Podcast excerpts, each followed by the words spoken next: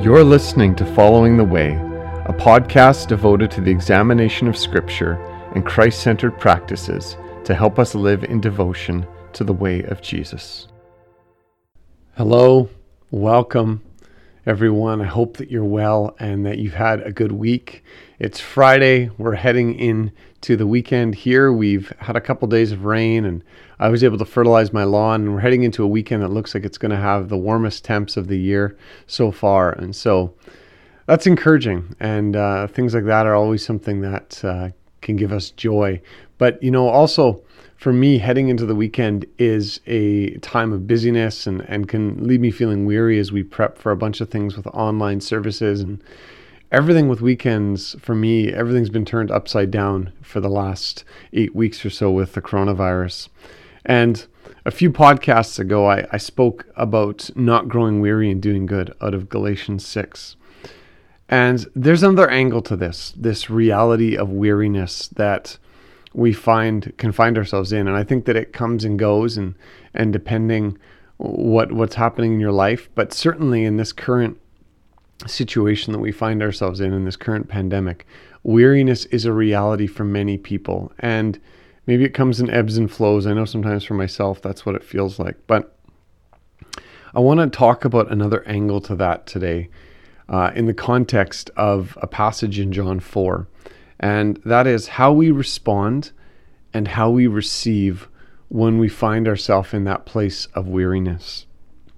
And so in John 4, we come to this just incredible story that we know so well, and yet it has so many profound details in it that um, leave me just in awe of who Jesus is and how he responds to people. And what he does in when he finds himself in a state of weariness. And so I want to read here a few verses. Uh, I'm not going to read all of it, but I'll read a few verses, and then you can, um, if you want to have your Bible open in front of you as you listen to this, um, that certainly would be beneficial. But if not, just just listen. So it says in John 4, verse 7, a woman from Samaria came to draw water. Actually, sorry, I'm going to back up. I'm going to read uh, a couple verses earlier than that. And I should preface this by saying that Jesus was weary. He there was pressures of ministry that were happening for him. There was the religious leaders were pressing in on him, and there was a lot of activity around his ministry. And he was actually he was heading back home, but he had to pass through Samaria. And so it says, so he came to a town of Samaria called Sychar, near the field that Jacob had given to his son Joseph. Jacob's well was there, so Jesus, wearied as he was from his journey, was sitting beside the well. It was about the sixth hour. A woman from Samaria came to draw water. Jesus said to her, Give me a drink, for his disciples had gone away into the city to buy food. The Samaritan woman said to him, how is it that you, a Jew, ask for a drink from, a, from me, a woman of Samaria? For Jews have no dealings with Samaritans. Jesus answered her, If you knew the gift of God and who it is that is saying to you, Give me a drink, you would have asked him, and he would have given you living water. The woman said to him, Sir, you have nothing to draw water with, and the well is deep. Where do you get that living water? Are you greater than our father Jacob? He gave us the well and drank from it himself, as did his sons and his livestock. Jesus said to her, Everyone who drinks of this water will be thirsty again, but whoever drinks of the water that I will give him will never be thirsty again. The water that I give him will become in him a spring of water welling up to eternal life. The woman said to him, Sir, give me this water, so that I will not be thirsty or have to come here to draw water.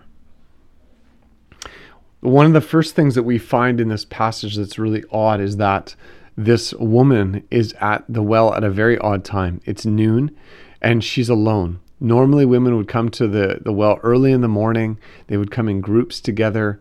And so already we see that there's something about this woman that's different and has led to her being in isolation. And maybe it's self induced, we don't know.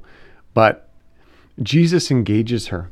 And this it, when he says to her, Give me a drink, it's not demanding. In fact, I would say from what we see in the story, it's invitational and welcoming. In fact, the woman herself is even surprised that Jesus would say anything to her because she says, You're a Jew. Why would you be speaking to me? The, the Jews and the Samaritans didn't get along, and she certainly wouldn't have expected that Jesus was going to even speak to her in any way. And and so, as they're having this dialogue, then in verse 10, there's this interesting approach by Jesus. He draws this woman into conversation and he's saying, I, I know something that you don't. I, I have something that you need. And so when they when he talks about this living water, in ancient times when there would be a spring of water that would come out of the ground, they would refer to that as living water because it bubbled up from seemingly from nowhere in the ground. But Jesus here, he's not speaking about this water that comes from a natural spring. He's speaking of a spiritual reality that sees this living water as welling up inside of us. Now remember, Jesus here, it says that he's physically weary. And yet he is speaking directly of a spiritual experience of renewal and refreshment. And I, I find that contrast so profound in these verses.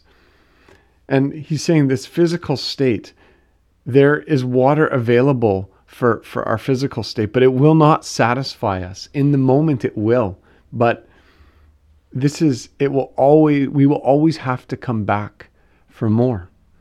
In fact, what he's saying is what we need, and he's saying to this woman, what you need is this wellspring of eternal life, the water that I will give to you. Now, Jesus, he came asking for water.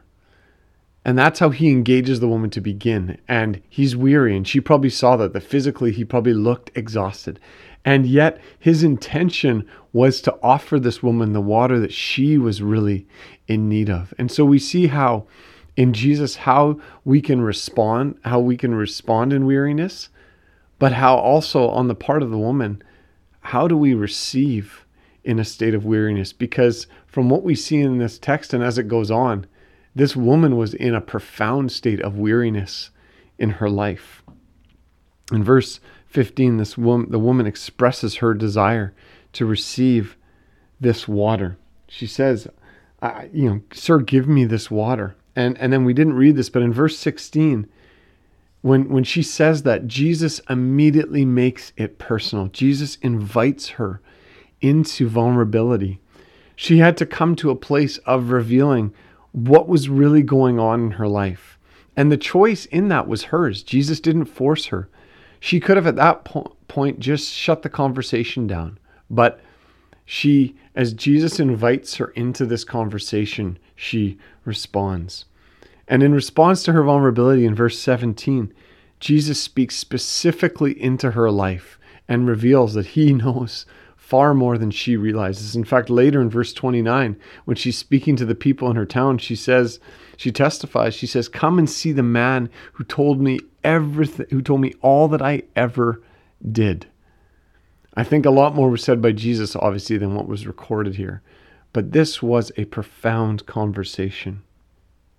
And Jesus, what he does and with her and what he does with us is he gets to the heart of the issue in our lives. And and as he does this, the woman actually her first inclination is to try to change the conversation. She wants to get into a debate of about worship as the Samaritans had different beliefs than the Jewish people about where to worship and and Jesus he answers that as well while getting to the heart of the matter where he says you where you think you you have to worship no that's wrong we we as the Jews we we know where to worship but God is seeking worshipers. And so this thing of God seeking those who will worship in spirit and in truth as he talks about here it's tied to the living water inside of us that we need.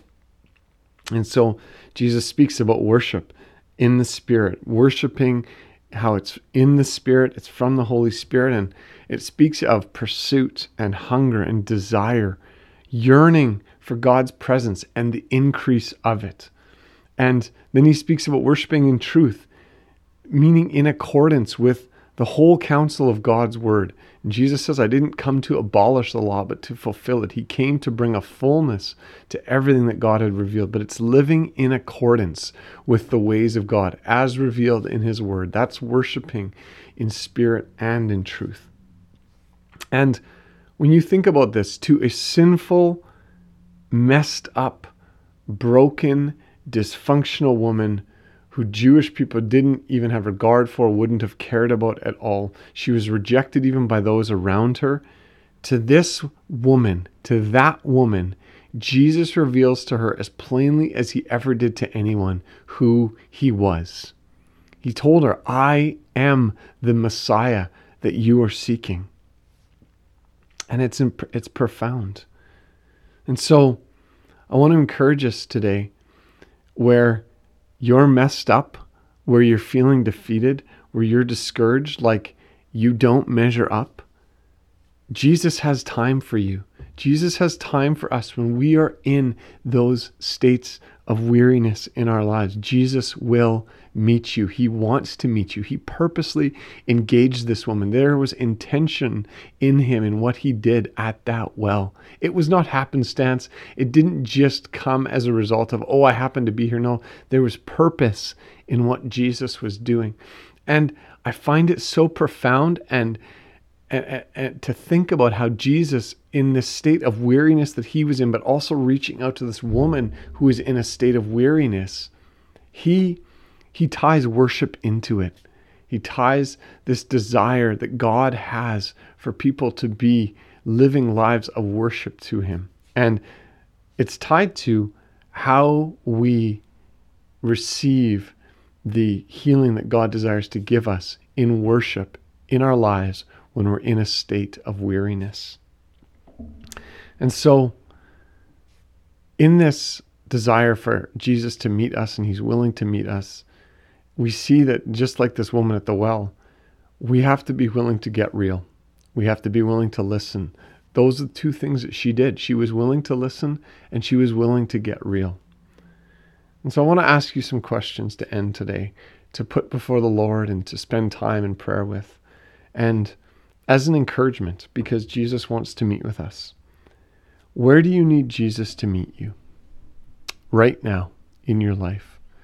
Right now, where are you feeling worry, weary? Maybe no one knows. And maybe you're feeling worry as well. But no one knows. Maybe maybe no one's aware of the extent and the level of your weariness. But Jesus knows and Jesus wants you to share that with him. Where where do you feel broken? Where do you feel in need of refreshment from Jesus? And he's there, he's willing. He's saying, don't just try to get the, the stuff you need just to make it through today. No, look look for the living water. Take the living water that I'm offering to you that, that leads to this spring within you that lead, that wells up to eternal life.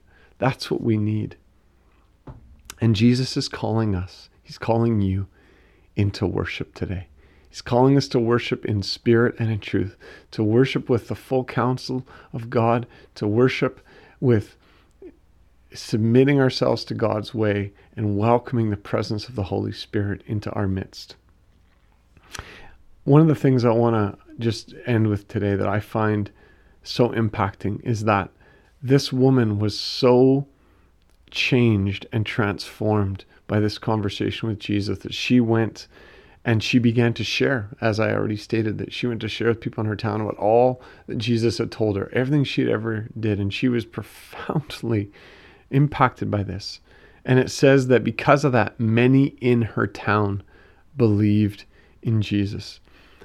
When we meet Jesus, we will reflect him to others. We can't help it. When we meet Jesus and when he's working in our lives, we will want to share what he's doing in our lives with others because it is changing and affecting everything inside of us.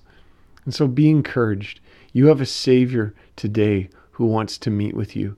He's waiting for you to meet with him. He's inviting you into relationship with him. And so let's do that today as we go forth into the weekend, as we go forth into another day, and we don't know what awaits us. Let's know with confidence that Jesus is there every step of the way as we follow His way. Be blessed. Have a great day, and we'll see you again.